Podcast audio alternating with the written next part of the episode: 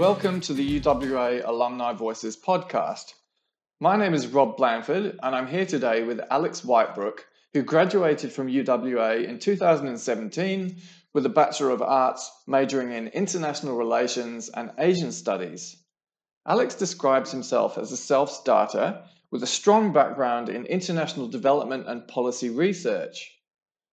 He's interested in global environmental issues, and he's led policy changes from sitting on the steering committee of the Global Water Partnership to consulting for the likes of Oxfam and the Alliance for Water Stewardship.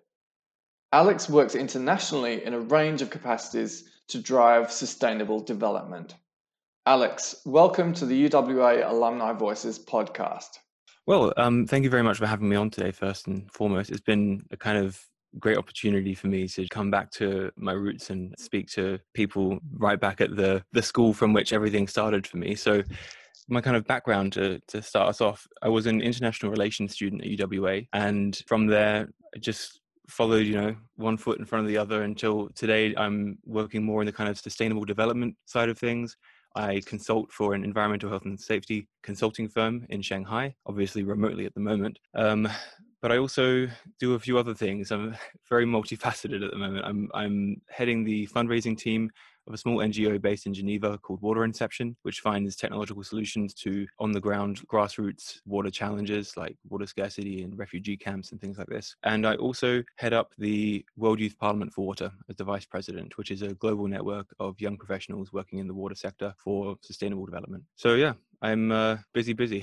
yeah, yeah. It sounds it sounds like it. So um, you've you've gone in you've gone in a very de- definite direction already. So tell us how your UWA studies influence your outcomes and what you're doing at the moment from the outset at UWA, I was actually planning to study psychology. My very first semester at UWA, that was something I was always very passionate about. I was always more of a science minded kid. Psychology was a good in between for me because it's a very social science with you could still the, the pathways into neuroscience and things like this, which is much more of a hard science. And when I first arrived at UWA studying these courses, I was really enjoying them because I was always excellent at, at psychology. I, I loved picking apart the way people think, and um, I wanted to kind of put that towards some kind of community psychologist role, working on the ground with communities, providing some some kind of support services. That's where I saw myself going.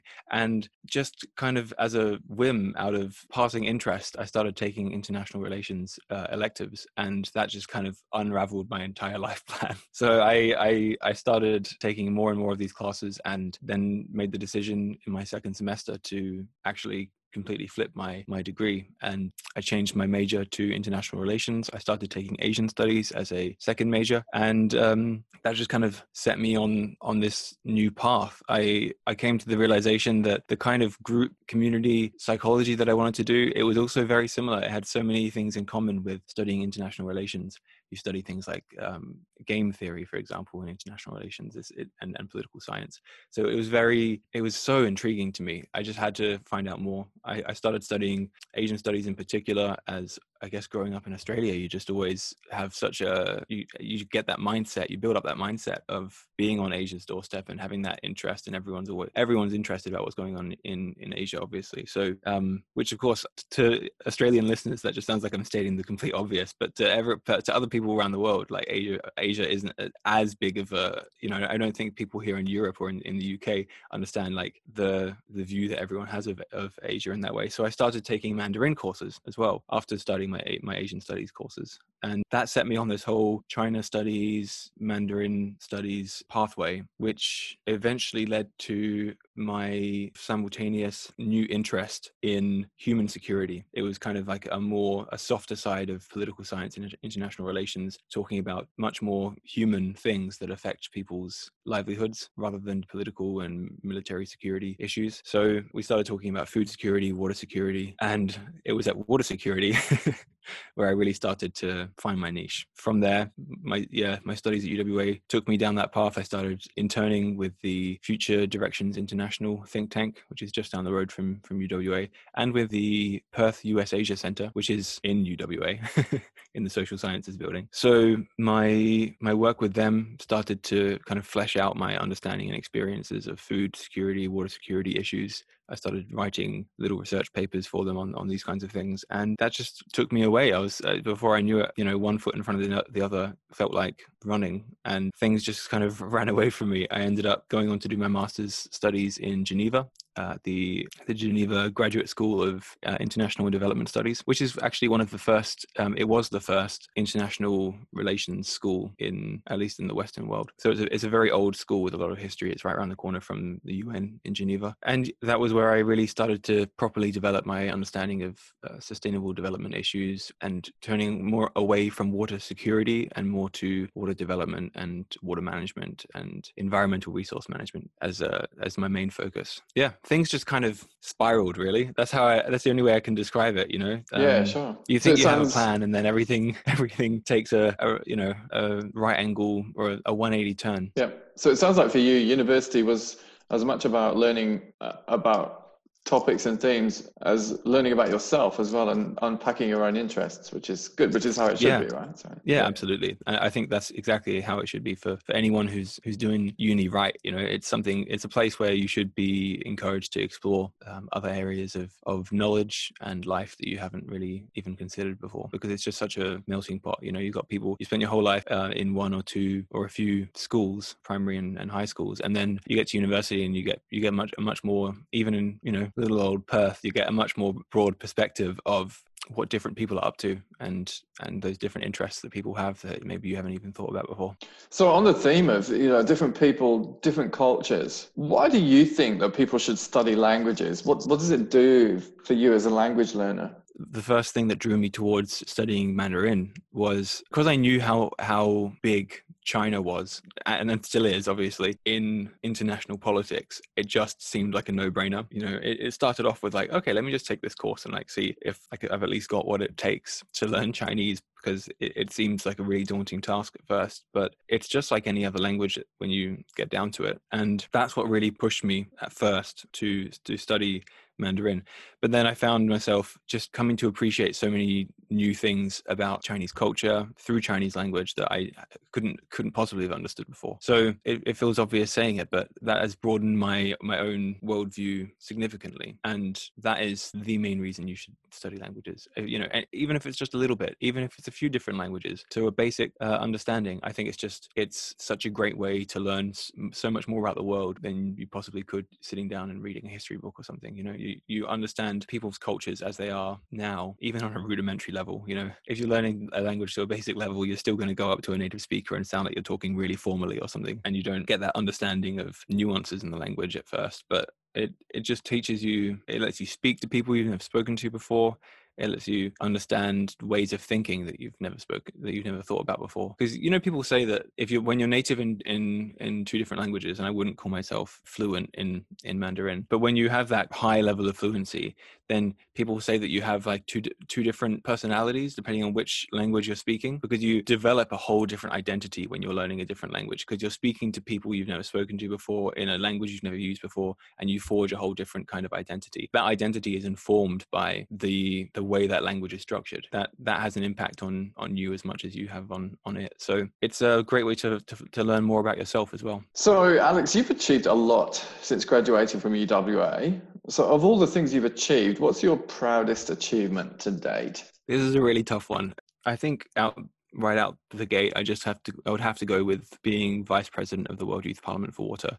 It's something that I never saw myself doing. You know, I was always involved in groups at, at university at UWA, like I was in the UWA International Relations Society, a few other, a few other groups, but I never realized the skills that they were giving me to like the, these management skills and these people skills that have been so useful in continuing to be involved in these kinds of groups outside of university? You think it's something that's going to be that's just in that little university bubble? But I got outside university. I wanted to continue to be involved in some kind of community like that outside of my career, and because it is completely, you know, it's a volunteer thing. We we run a global network. It's in ninety plus countries. It got around four or five thousand currently active members, and it, it's just great to to be able to contribute to an enormous global community like that. You know, it's something that that I never saw myself myself doing. It all started when I actually, when I first moved over to the UK, I was working for a publishing firm for a short time, a food industry, like agricultural, commercial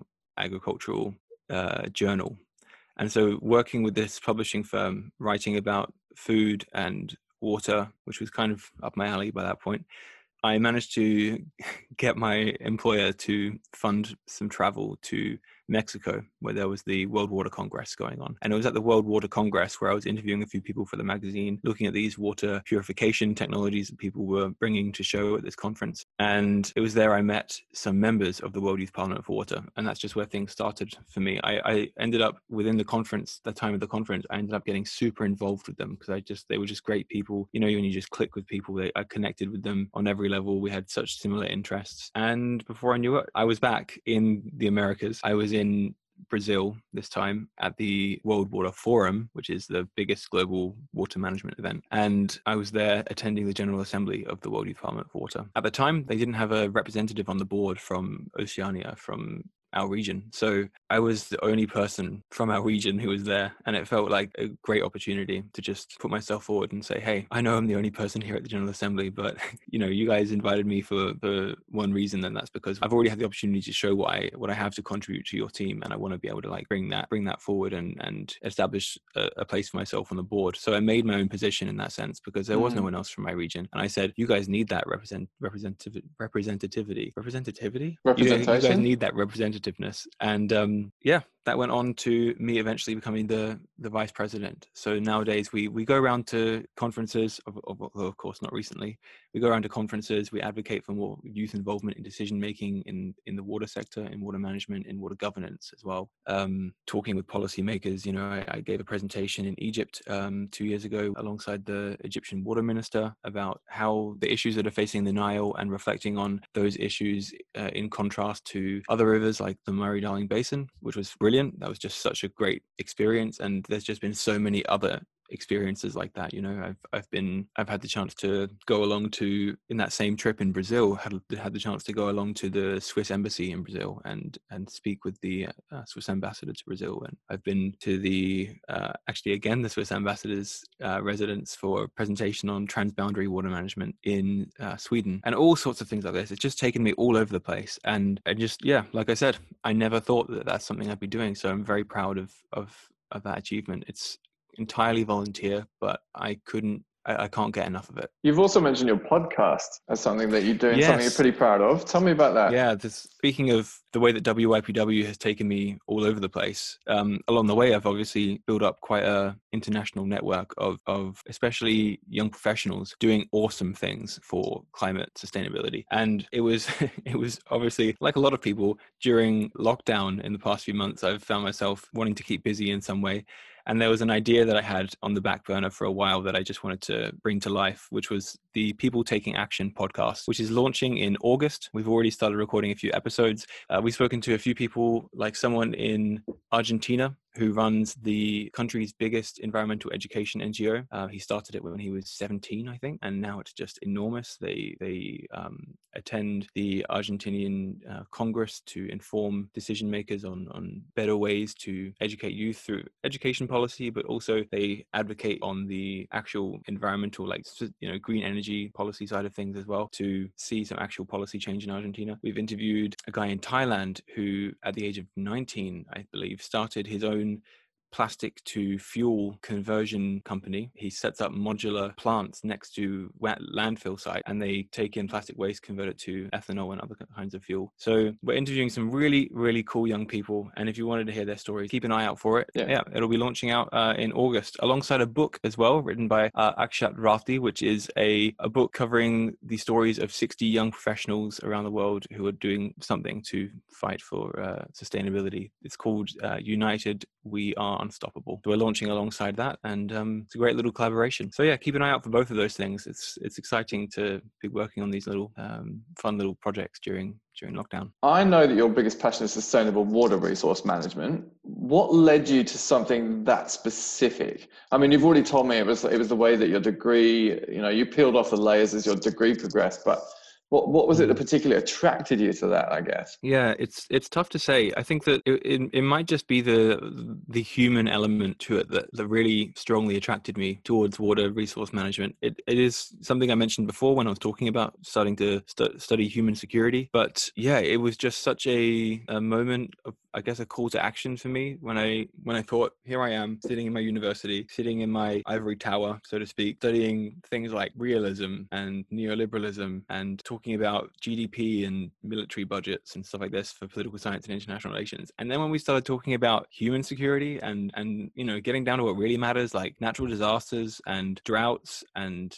food and water scarcity that was just I, I, was like why are we even talking about all the other stuff? Like this is so much more important. I would say that food security is something that i still am really passionate about and something something that i haven't really explored. I would really like to go in and do some more studies to understand things like genetically modified organisms a, a little better and get that kind of that whole perspective of how that's going to impact uh, the food industry going forward. I am vegan myself so i'm obviously have certain views about about the food uh, industry and commercial agriculture which i would like to see um, change in many ways, but the food has just taken a back burner compared to to water because water just has such a compelling and I'll say it again, human element to it. It sounds again, it just sounds silly to say, doesn't it? Because especially growing up in a place like Perth, it was some it was something that the the water council there was always very on top of. We, we were always reminded to through our civic education in primary school to understand that we need to save water and it's a limited resource. We need to have short showers and this kind of thing. And it was just kind of like connecting the dots for me growing up in that kind of environment and understanding water scarcity on that level and then seeing um, through my international studies how people deal with it in different ways and face different water challenges around the world there's nothing more human than than our relationship to water. I'm really really trying to avoid saying water is life because that's something that everyone says in in the water development sector and everyone tries to avoid saying because it's the biggest cliche but now i've said it so well but I guess it's a complex thing, though, isn't it? Because we need it, we need to it drink is. water, but we also need it for hygiene. So it affects two substantial factors of, of human life. So Exactly, and it couldn't be more relevant now. I'm quite closely involved with UN Water. They're they're launching a, a new global acceleration framework for SDG six on water, which is going to happen next week at the High Level Political Forum. So I'll be moderating a panel there with a few water ministers from around the world, and they're they're really trying to push as part of this framework. They're trying to push more involvement in WASH, in water uh, sanitation and hygiene, because they this these are areas that severely need more funding, especially now we're facing the the COVID 19 pandemic. So it's just an area that, you know, is never going to stop being relevant and there's always somewhere you can Im- improve. I would really like to come back one day to Australia and, and have my own impact or involvement with, with water management there as well, because like that's where it all started for me, you know, like I said, understanding water scarcity issues in, in Perth. And I remember all the political uh, debate around desalination plants in Perth as well when I was younger. Yeah, I'd, I'd, it would be great to, to have an impact on that one day. But for now, I'm kind of floating around at this international level. So sure. that's kind of what brought me to water. Which maybe neatly brings us to the next question. I, I did say 30 years in when I was writing these questions, but let's. I'm going to change that slightly. What, what do you think you were doing in let's say 20 years time where, where would you like to be years. at that point in your career oh it's a tough one you know um, i i'm always really hesitant to answer questions like this which might make me seem you know unambitious or unconfident but it's just very hard to say. Like, I think anyone who thinks they know what they're going to be doing in 20 years is probably an idiot. but just just because I know that's really that's really harsh to say, but I was just talking about uh, my start my start at UWA in psychology. I had no idea at that time if that was only like that was only like eight years ago i didn't know at that time that i would be doing what i'm doing now there was uh, you if you'd asked me what I'd be doing in 10 years time back then in 5 years time I would have said I'll be a psychologist. So for now I'm very happy what I'm doing. I would love to see myself um, you know taking the skills that I've developed from from heading up an organization like World Youth Parliament for Water and using them in other organizations uh, heading up big international NGOs perhaps even my own. Who knows the you know the sky's the limit but um, anything can change. Are you attracted to politics because you've already mentioned leadership and sort of governance? Oh um for the moment, I don't think so. I I don't know. It's just something that I think a lot, uh, uh, something that uh, my generation or anyone, no, not my generation, anyone right now struggles with on a visceral level is you know our, our mass disillusionment with politics.